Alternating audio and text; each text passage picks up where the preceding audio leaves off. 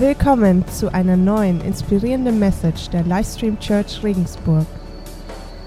Hey, die Message von heute Morgen ist eine Message, die mich selber oder hinter die ich selber mein ganzes Leben stellen möchte. Es ist eine Message, die mich selbst am meisten herausfordert. Und ich bete und ich hoffe, dass, dass Gott heute Morgen was tun möchte und dass Gott was in deinem Herzen tun möchte und du nach Hause gehst mit einem größeren Bild und einem kraftvolleren Schlüssel, wie dein Leben weiter nach vorne gehen kann.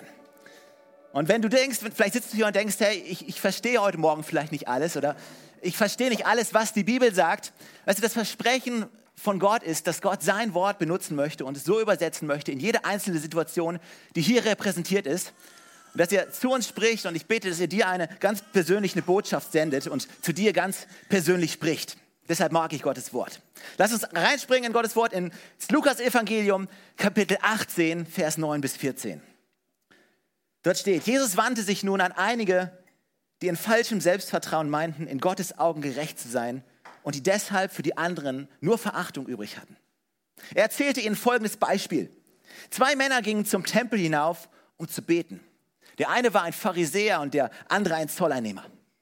Kurze Erläuterung dazu. Die Pharisäer, das war so eine Art Mafia. Ja? Die, die Pharisäer, das waren die, die sich auskannten. Die hatten Macht. Die, die wussten, wie das Gesetz von Gott zu benutzen ist oder meinten es und haben versucht, daraus Macht zu ziehen und teilweise Leute damit zu erdrücken, mit diesen ganzen Anforderungen, die das Gesetz hatte. Und sie kannten das Gesetz Gottes, dieses alte Testament, den, den Bund Gottes, diesen alten Bund. Und sie haben daraus hunderte von Gesetzen rausgezogen, die sie versucht haben, Stück für Stück einzuhalten, um dadurch gerecht zu werden. Und das andere war ein Zolleinnehmer. Und ein Zolleinnehmer, das war also der Gangster schlechthin damals. Das war jemand, ja, ein Verbrecher, der Geld genommen hatte auf ungerechte Weise. Weil es gab da keine so klaren Richtlinien und Zolleinnehmer haben einfach das genommen, wo sie dachten, dass das richtig ist. Und so haben sie sich selber bereichert an anderen Leuten. Und es sind diese zwei Personen, die zusammen in den Tempel kommen, um zu beten. Das eine war ein Pharisäer, das andere ein Zolleinnehmer. Der Pharisäer stellte sich selbstbewusst hin und betete, ich danke dir Gott, dass ich nicht so bin wie die übrigen Menschen. Ich bin kein Räuber, kein Betrüger, kein Ehebrecher und ich bin auch nicht wie jeder Zolleinnehmer dort. Ich faste zwei Tage die Woche und gebe zehn Prozent von all meinen Einkünften. Der Zolleinnehmer dagegen blieb in weitem Abstand stehen, wagte nicht einmal aufzublicken. Er schlug sich an die Brust und sagte, Gott vergib mir sündigen Menschen meine Schuld. Und dieser spricht, hey, ich sag euch, der Zolleinnehmer war in Gottes Augen gerechtfertigt, als er nach Hause ging. Der Pharisäer jedoch nicht. Denn jeder, der sich selbst erhöht, wird erniedrigt werden. Wer aber sich selbst erniedrigt, wird erhöht werden. Gott, ich danke dir für dein Wort. Ich, ich danke dir für die Möglichkeit, in deinem Wort zu lesen und von dir zu lernen. Und ich danke dir, dass du ein guter Gott bist. Ich danke dir, dass du gute Pläne für jeden Einzelnen hast, der heute hier sitzt. Und ich bitte dich, dass du die Herzen von uns öffnest, dass du zu uns sprichst, dass wir ganz persönlich wachsen können, dass wir ein neues Verständnis von dem bekommen können, was du für uns und für unser Leben bereithältst. In Jesu Namen. Amen. Hey, die Message oder der Titel von der Message, die ich euch heute mitgebracht habe, ist Karten auf den Tisch. Wenn du mitschreibst, und ich ermutige dich dazu mitzuschreiben, kannst du oben rausschreiben, Karten auf den Tisch. Ich weiß nicht, ob du schon mal Poker gespielt hast. Hoffentlich nicht um Geld. Aber wenn du so bist wie ich, dann liebst du Poker. Irgendjemand, der schon mal Poker gespielt hat? Okay, ja, die Ehrlichen melden sich. Ich meine beim Poker, worum, worum es geht beim Poker, ist den anderen was vorzumachen, oder? Das Beste, was passieren kann, ist, dass du dich so verhältst, dass die anderen denken, wow, der hat was Krasses. Der hat was Krasses auf seiner Hand. Und je mehr du es schaffst, irgendwie Symbole oder Signale zu geben, dass du was Unglaubliches in deiner Hand hast, sowas Überwältigendes, dass die anderen sich zurückziehen, dass der andere rausgeht aus dem Spiel. Das ist eigentlich das Ziel, okay? Wenn du noch nie Poker gespielt hast, jetzt kennst du den Schlüssel für Poker. Das ist das Ziel. Aber weißt du, du versuchst den anderen sowas von vorzumachen, ihm das Gefühl zu geben, dass du so viel, dass die, der Wert deiner Karten so viel ist, dass der andere sagt, ah, das ist mir zu heiß, ich steig aus. Okay, so funktioniert Poker. Eine andere Sache oder ein anderes Szenario, was ähnlich ist, ich weiß nicht, ob vielleicht bist du Student gewesen oder bist, bist Student und du hast Prüfungen und was ich versucht habe zu machen bei mündlichen Prüfungen ist, es war immer dieses Ding, ich habe versucht, es so auszusehen zu lassen, als ob ich alles wissen würde. Ja, so lange, dass irgendwann der Prüfer sagt, okay, ja, pff, der weiß eh alles. Und wenn es dann gut ging, dann kam nicht diese entscheidende Frage, die dich entlarvt hat. Sondern gingst du raus als, aus der Prüfung, als würdest du alles wissen. Und wenn es nicht so gut ging und die entscheidende Frage kam, dann bist du aufgeflogen und standst da beschämt und das gab es auch. Selten. Und noch was anderes. Vielleicht kennt ihr das. Wir haben gerade Urlaubszeit. Aus Urlaubskatalogen. Du hast dir den Urlaubszeit angeschaut und dann kommst du vor Ort an und dann sieht alles plötzlich ganz anders aus. Ja, Im Urlaubsprospekt, da war der Pool großartig. Ja, glasklares Wasser, wunderschön getäfelt und alles sauber. Das Buffet war schier endlos, riesig groß. Und dann kommst du am Urlaubszeit an und der Pool, die Farbe blättert schon ab und das Wasser ist schon ein bisschen bräunlich und dieses riesengroße Buffet ist plötzlich nicht mehr so groß, sondern nur noch ein kleiner Tisch und die tollen Sachen sind immer aus und werden nicht nachgefüllt und wenn du irgendwelche Angestellten ansprichst auf, auf dieses Buffet, dann verschwindet plötzlich dieses tolle Lächeln aus dem Prospekt und also es gibt so Situationen, da werden uns Dinge vorgemacht. Aber manchmal versuchen wir auch Dinge vorzumachen. Und es gibt diese eine Geschichte, eine echte Geschichte, die anderen waren auch echt, aber nicht so ernst. Aber diese eine echte Geschichte, die hat mich echt getroffen. Und sie handelt von einem kleinen Jungen, einem kleinen jüdischen Jungen, der in einer Familie aufgewachsen ist und in der Familie, wo er aufgewachsen ist, sein Vater und die ganze Familie, er wurde erzogen nach den jüdischen Gesetzen und nach den jüdischen Regeln. Und man ging, jeden Samstag ging man in die Synagoge und der jüdische Glaube hatte eigentlich einen großen Wert in dieser Familie. Und dann ist diese Familie umgezogen. Der Vater war selbstständig, war ein Geschäftsmann und die Familie ist weitergezogen nach München. Und in München, da war einfach dieser christliche Glaube, diese katholische Kirche sehr stark vertreten und besonders an dem Ort, in den die Familie hingezogen ist. Und eines Tages kam der Vater nach Hause abends zu seiner Familie und sagte zu seinen Kindern und zu seiner Familie, hey, wir ändern alles. Wir ändern alles. Wir gehen nicht mehr in die Synagoge. All die Regeln, alles das, was ich euch gesagt habe, das gilt ab heute nicht mehr. Wir orientieren uns jetzt komplett an der katholischen Kirche, weil ich merke, dass mein Business so nicht funktioniert. Hier ist alles geprägt von der katholischen Kirche, von der christlichen Kirche. Wir müssen uns anpassen. Und es war ein absoluter Schock für das Kind. Weil das, was, wo immer er gedacht hat, dass es wahr ist, wo immer er gedacht hat, dass seine Eltern so dafür stehen würden, wurde plötzlich in einem Moment über den Haufen geworfen und total verändert. Und dieser Junge ist größer geworden, ist später nach England gezogen und hat irgendwann ein Werk verfasst. Religion ist Opium fürs Volk. Karl Marx. Vielleicht kennen ihn einige von euch. Man kennt vielleicht seine Schriften, aber wenn man seine Vergangenheit kennt und seine Geschichte kennt, dann wird auch einmal klar, wo so ein Satz herkommt. Und ich weiß nicht, ob es uns manchmal so geht in unserem Leben, dass wir versuchen zu pokern, dass wir versuchen, etwas vorzuleben, wer wir sind oder was wir in unserer Hand haben und es nicht wirklich haben. Ich frage mich, ob wir manchmal so sind wie die, diese Urlaubsprospekte, die ein wunderschönes Bild malen, wer wir zu sein scheinen. Aber wenn Leute uns näher kennenlernen und denken sie, wow, das, der ist doch nicht so, wie ich dachte, dass er ist. Schau jetzt nicht den Ehepartner an. Das ist der falsche Moment. Aber hey, vielleicht geht es uns manchmal so. Vielleicht geht es uns manchmal so, dass wir irgendwas vorgeben, was wir eigentlich gar nicht sind. Und es hat mich beschäftigt, diese Bibelstelle hat mich beschäftigt, wo Jesus über diese zwei Personen redet. Und die eine Person kommt mit diesem ganzen Selbstvertrauen, mit diesem, okay, das bin ich alles. Das bin ich alles. Und zum Glück bin ich nicht so oder so. Und dieser Zollernehmer kommt einfach und sagt, hey, ich bin Sünder. Ich bin es eigentlich nicht wert, hier zu sein. Und Jesus schaut die beiden an und sagt, der eine ist gerechtfertigt, der andere nicht. Was ist unser Glaube an diesem Ganzen? Also wir stehen in dieser Spannung, dass unser Glaube, unser Glaube basiert eigentlich auf eine unsichtbare Realität. Er zielt eigentlich auf eine unsichtbare Realität hin, was noch nicht ist. Was heißt es, in seinem Leben echt zu sein, die Karten auf den Tisch zu legen, aber gleichzeitig voller Glauben zu sein? Gleichzeitig nicht da stehen zu bleiben bei dem, was jetzt ist und mit dem, was wir jetzt erleben, sondern auch etwas anderes zu sehen, was noch nicht ist. Und diese Spannung beschäftigt mich und diese Spannung versuche ich heute Morgen ein bisschen anzupacken. Das Interessante ist, Jesus hatte nie ein Problem mit schlechtem Verhalten. Jesus hatte nie ein Problem mit Sündern. Er hat mit Leuten abgehangen, die absolute Sünder waren. Er hat mit Zolleinnehmern sich abgegeben, mit ihnen die Zeit verbracht. Er hatte kein Problem mit Sündern. Das einzige Problem, was er hatte, war, wenn Leute was vorgegeben haben, was sie nicht sind. Wenn Leute ein Fake-Leben leben. Das ist interessant, weil das ist wirklich das Einzige, was Jesus richtig sauer gemacht hat. Wenn Leute was vorgegeben haben, was sie nicht sind. Und weißt du, ist es nicht brutal anstrengend, was vorzuleben, was du nicht bist? Ich weiß nicht, ob du es schon mal gemacht hast. Was vorzuleben, was du nicht bist, ist ziemlich anstrengend. Und wir tun das zum Beispiel in unserer Beziehung zu Gott. Wenn Leute uns fragen, hey, wie geht's dir mit Gott? Und wir geben was vor, was eigentlich gerade gar nicht so ist. Wie, wie toll und wie super unsere Beziehung gerade zu Gott ist und wie glatt alles läuft und wie genial unser Gebetsleben ist. Und vielleicht ist es eigentlich gar nicht so erfrischend. Und wir tun das mit unserem Leben generell. Ja, wir tun das, wenn Leute uns fragen, hey, was passiert gerade in deinem Leben? So oft geben wir manchmal etwas vor, was gar nicht so ist. Und ich selber habe das versucht zu Hause zu machen. Wir hatten zu Hause ein unheimlich unaufgeräumtes Haus, war ziemlich messy bei uns.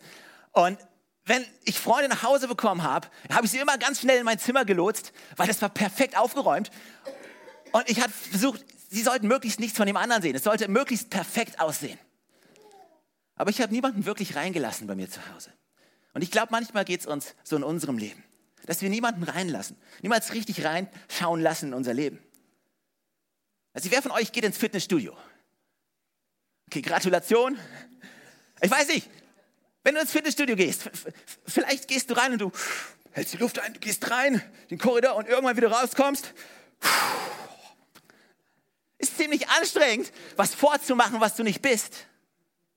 Und manche kommen von uns so in die Kirche. Ja? Okay, lass uns reinkommen. Lass uns so tun, als ob alles okay wäre. Und lass uns dann nachher im Auto, bist du mit deiner Familie wieder und dann. Oh, hoffentlich hat keiner gemerkt, was für Probleme wir haben. Und ich fühle mich so herausgefordert durch die Message. Und gleichzeitig befinden wir uns in der Spannung. Ja, wir leben im Glauben. Und ja, das heißt manchmal, vielleicht geht es uns nicht gut. Aber trotzdem glaube ich, dass sich Dinge verändern. Wie kann ich dieses, dieses Leben echt leben und trotzdem voller Glauben sein?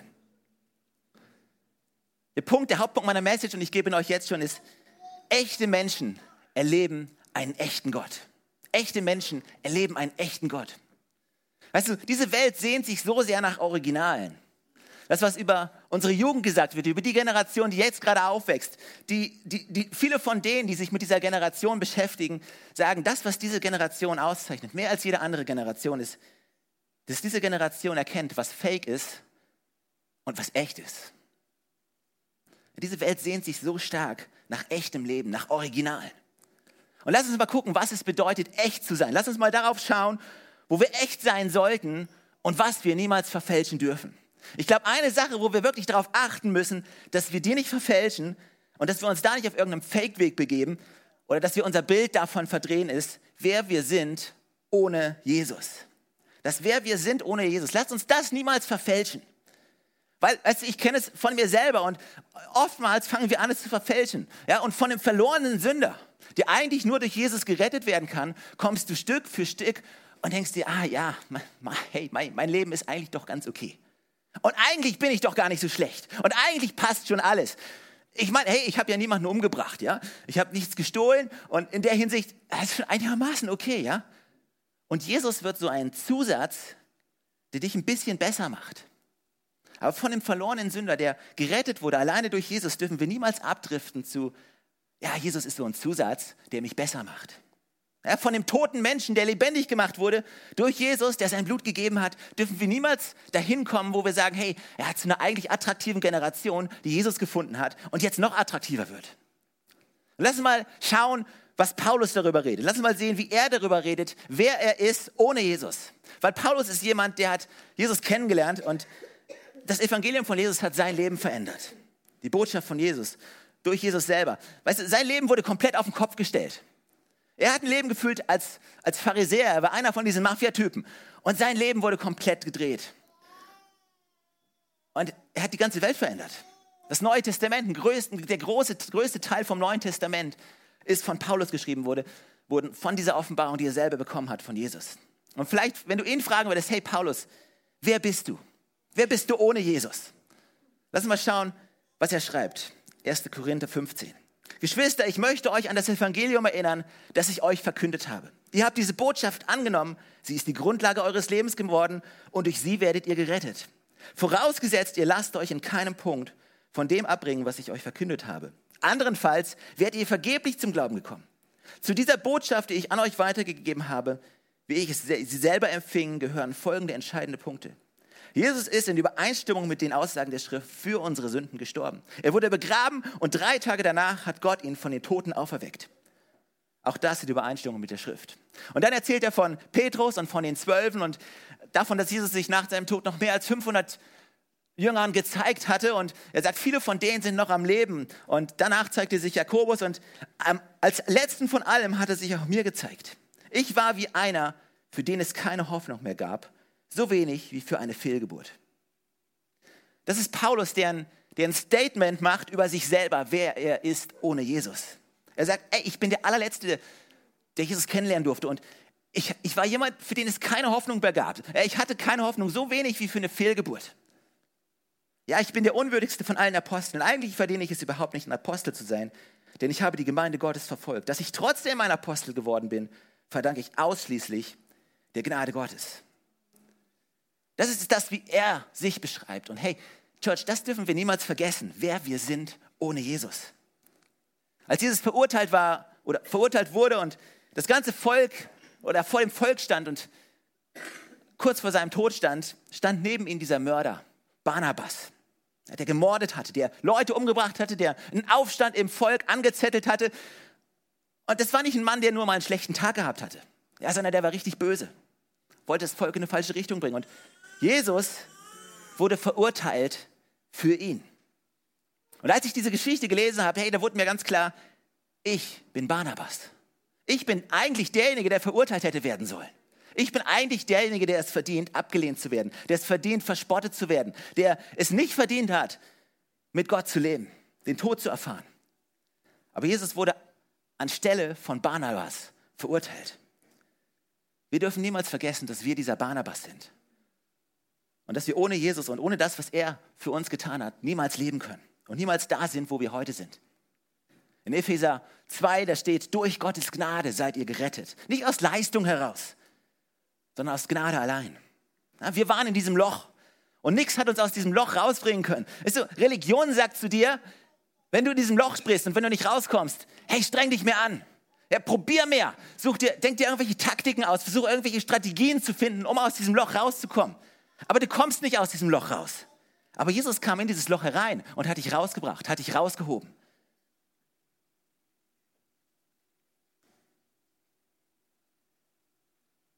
Aber ohne ihn wärst du nicht rausgekommen. Um echt zu sein, dürfen wir niemals vergessen, wo wir herkommen und wer wir eigentlich sind. Mein zweiter Punkt, Jesus ist echt. Seine Liebe ist echt. Das, was er für uns getan hat, ist echt. Sein, sein Tod am Kreuz ist echt. Was er getan hat, ist echt. Und Leute, die ihm begegnet sind, die haben erlebt, zum allerersten Mal erlebt, dass da jemand ist, der echt ist. Der auch das tut, was er sagt, der zu seinem Wort steht. Wisst ihr, wenn Jesus nicht genug ist, dann wäre ich jetzt nicht hier. Dann würde ich nicht Sonntag nach Sonntag hier in der Kirche sein. Dann würde ich nach Hause gehen, versuchen, mich zu verbessern, an mir zu arbeiten, disziplinierter zu sein, mich mehr anzustrengen. Wenn Jesus nicht genug ist, weißt du, dann brauchen wir all das hier nicht machen. Jesus ist echt und seine Liebe ist echt. Und dass er am Kreuz gestorben ist, ist echt. Lass uns anhören, was Paulus darüber sagt. Paulus sagt im 1. Korinther, und nicht nur das, wir stehen dann als falsche Zeugen da, weil wir etwas über Gott aussagen, was nicht zutrifft. Er redet davon, wenn diese Auferstehung von den Toten nicht Wahrheit ist, wenn die Auferstehung von den Toten nicht die Wahrheit wäre, was wäre dann? Er sagt, um es nochmal zu sagen, wenn die Toten nicht auferstehen, ist auch Christus nicht auferstanden. Und wenn Christus nicht auferstanden ist, ist euer Glaube eine Illusion. Die Schuld, die ihr durch eure Sünden auf euch geladen habt, liegt dann immer noch auf euch. Und auch die, die im Glauben an Christus gestorben sind, sind dann, sind dann verloren. Wenn die Hoffnung, die Christus uns gegeben hat, nicht über dieses Leben der jetzigen Welt hinausreicht, sind wir bedauernswerter als alle anderen Menschen. Und Paulus redet genau davon. Er sagt, hey, wenn Jesus nicht echt ist, wenn seine Auferstehung nicht echt ist, dann ist all das nicht wert, was wir tun. Wisst ihr, wir spielen nicht Kirche. Wir sind nicht hier einfach, weil wir tolle Musik mögen, weil wir irgendeinen Club haben, wo wir uns gerne mögen und uns lieb haben. Wir sind hier wegen Jesus. Wir sind hier, weil Jesus echt ist. Und wenn Jesus nicht hier echt wäre, dann würden wir all das hier nicht machen. Und das musst du verstehen und in Erinnerung behalten, dass er echt ist. Und was bedeutet das für dein Leben, so ein Leben zu leben? Was bedeutet der Glaube dann? Wenn wir daran denken, wer wir waren und wenn wir daran denken, wer Jesus ist. Hebräer 11, Vers 1, da steht, was ist der Glaube? Was ist der Glaube? Es ist ein Rechnen mit der Erfüllung dessen, worauf man hofft. Ein Überzeugtsein der Wirklichkeit unsichtbarer Dinge. Weil genau das ist doch die Frage, oder? Wir wollen wissen, wie funktioniert das? Ich meine, das war meine Vergangenheit. Das will ich niemals vergessen, was war. Aber gleichzeitig ist es ja nicht so, dass ich da, da bin und da bleiben möchte, sondern wie funktioniert das denn mit dem Glauben? Wie kann ich wirklich echt sein? Und es, wisst ihr, es gibt eine neue Realität. Es gibt eine neue Realität für dein Leben. Und manchmal fühlt es sich nicht so an und manchmal, manchmal denkst du nicht immer in diese Realität. Aber Gott hat eine neue Welt für dich, eine neue Dimension für dich, hat ein neues Leben für dich. Jesus Christus hat unsere Vergangenheit genommen, die echt ist und er hat sie genommen, aber er, der selber echt ist, hat uns mit seiner Liebe erlöst, uns gerettet, uns reingewaschen, uns gerecht gemacht. Und wir stehen jetzt in dieser neuen Realität. Und deswegen ist es so wichtig, in dieser neuen Realität zu leben. Die Aufgabe für dich ist, deine Realität in diese Realität von Jesus reinzubringen, da anzupassen, da drin zu leben, sich danach auszustrecken. Was bedeutet das wirklich? Weißt du, dein Schmerz ist echt. Deine Krankheit, die du hast, die ist echt. Deine Herausforderungen in deinem Job, den du hast, die sind echt. Deine Herausforderungen in deinen Beziehungen, in deiner Ehe, wo, die sind echt. Aber manchmal ist unsere Perspektive nicht die echte. Weil manchmal ist, sind, denken wir, es ist hoffnungslos. Aber weißt du was, mit Jesus ist es nicht hoffnungslos. Dein Schmerz, der ist echt. Und wir sollten ehrlich sein mit diesem echten Schmerz. Aber im Glauben zu leben bedeutet, hey, ich, ich muss da nicht stehen bleiben. Das ist echt und es fühlt sich echt an, aber meine Perspektive geht auf eine Realität, wo Gott immer einen Weg hat, wo Gott immer eine Hoffnung hat, wo Gott immer eine Lösung hat für mich. Und das bedeutet, im Glauben zu leben. Es ist eine neue Realität, a whole new world. Kennt ihr Disney-Songs? Irgendjemand, der Disney-Songs mag? Aladdin? I can show you the world. Shining, splendouring, splendid. Tell me, princess, when did you last let your heart decide? A whole new world. Hey, es ist eine neue Welt für dich da. Es gibt eine neue Realität, a whole new world. Ich liebe Disney-Songs. Irgendwann werde ich sie auch singen können. Aber die Frage ist, wie, wie, wie erlebst du mehr von dieser neuen Realität? Je mehr du dein echtes Leben in diese neue Realität reinbringst. Vielleicht sitzt du hier und sagst dir, hey, Gott, für mich ist das alles nur oberflächlich. Ich erfahre das nicht, wie du davon redest da vorne. Und dann geht es darum, echter zu sein. Da geht es darum, ehrlicher zu sein. Wenn du deine echte Realität in seine Realität reinbringst, dann passiert was Kraftvolles. Dann kommt nämlich seine Realität in dein Leben. Die Pharisäer haben das nicht erleben können, weil sie es nicht zugelassen haben, dass ihr echtes Leben kollidieren konnte mit diesem echten Jesus. Wenn du dich danach sehnst, Jesus mehr zu erleben in deinem Leben, dann lass dein echtes Leben kollidieren mit diesem Jesus. Und die Pharisäer waren so damit beschäftigt, diese Oberfläche schön zu halten, das Äußerliche schön zu halten, ihre Oberfläche in Ordnung zu bringen. Und da war so eine Mauer da, dass, die, dass dieser echte Jesus nicht durchdringen konnte. Und deshalb erzählt Jesus diese Geschichte von diesen zwei Männern. Er sagt, der eine ist so damit beschäftigt, alles Äußere in Ordnung zu halten.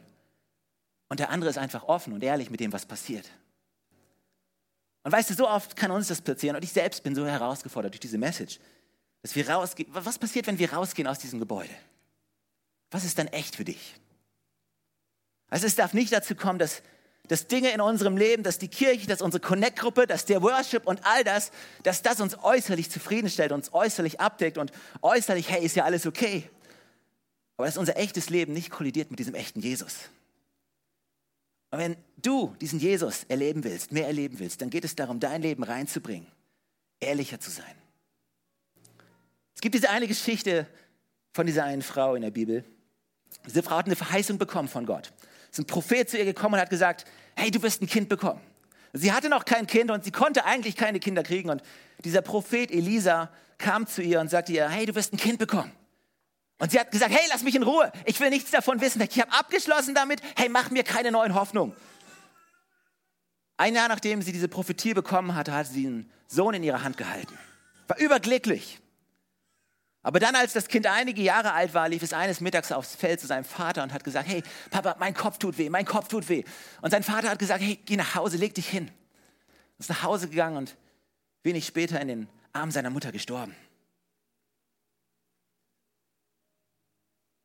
Und ich liebe, was diese Frau gemacht hat. Weil dieser Prophet, er hat ihr diese Prophezeiung gegeben und diese Verheißung gegeben. Und er kam regelmäßig vorbei, er hatte sogar dort ein eigenes Zimmer, ein eigenes Bett. Und diese Frau hat diesen toten Sohn genommen und hat ihn auf das Bett von dem Propheten gelegt und hat gesagt, hey, du hast mir die Prophezeiung gegeben, jetzt schau auch du, dass das wieder in Ordnung bekommt. So ein geniales Bild, was es bedeutet, sein echtes Leben zu nehmen und diesem echten Gott zu geben.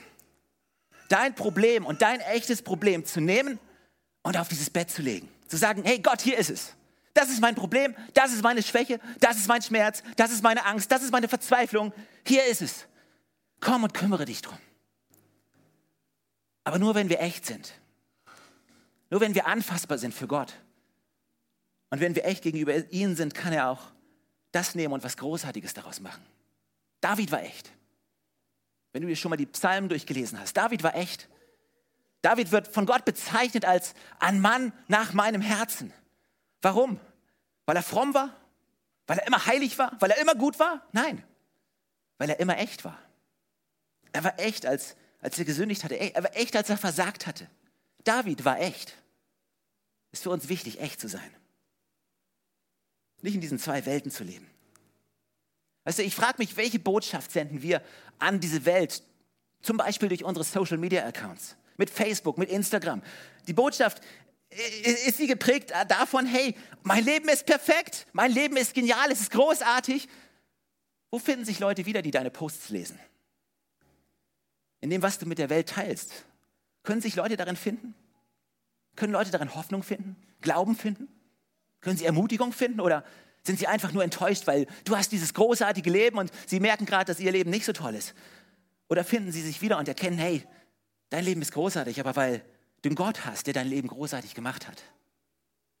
Und dieser Gott ist genauso für sie da und kann deine Situation großartig machen. Weißt du, Jesus ging es nie um sich. Jesus hat nie über sich gepostet, wie großartig und wie genial er ist, wie episch sein Leben ist, sondern Jesus hat immer gesagt, hey, es ist wegen dem Vater. Und einmal kam jemand zu Jesus und hat gesagt, hey, du bist doch gut, Jesus. Und Jesus hat ihn sofort unterbrochen und hat gesagt, hey, nee, ich bin nicht gut. Der Einzige, der gut ist, ist Gott. Lass uns ehrlich sein, lass uns anfassbar werden für die Welt. Lass uns nicht irgendwelche glitschigen Aale sein, die so perfekt sind, so ihr Leben kontrollieren wollen, dass niemand sie anfassen kann, sondern anfassbar sein. Das heißt nicht unbedingt, dass du depressiv sein musst, aber ehrlich sein. wenn Leute dich fragen, hey, wie geht's dir? Dann sei ehrlich. Und wenn es dir nicht gerade gut geht, dann sag, hey, mir geht's gerade nicht gut. Aber sei gefüllt mit Glauben. Sag, hey, aber da, wo ich bin, da will ich nicht bleiben. Weil meine Perspektive ist die Perspektive eines auferstandenen Retter, der meine Situation nehmen kann und mich herausheben kann. Und noch viel mehr für hat, für mich hat, als ich jemals mir vorstellen oder erträumen kann. Versteht ihr, was ich meine? Lass uns zusammen aufstehen. Ich würde lieben, mit euch zu beten.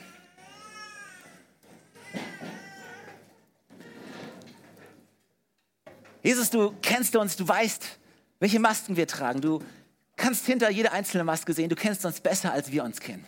Du willst uns ein Leben in Fülle geben. Das hast du versprochen. Du willst, dass wir dich ein Leben mit dir führen können, dass wir zusammen unterwegs sein können, dass wir dich mehr und mehr erkennen können. Und ich bitte dich einfach, dass du uns den Mut schenkst, ehrlich zu sein, dass du uns die Offenheit schenkst, unsere Probleme nicht beiseite zu schieben, nicht zu ignorieren, aber diese neue Realität zu erkennen und auf diese Realität zu leben.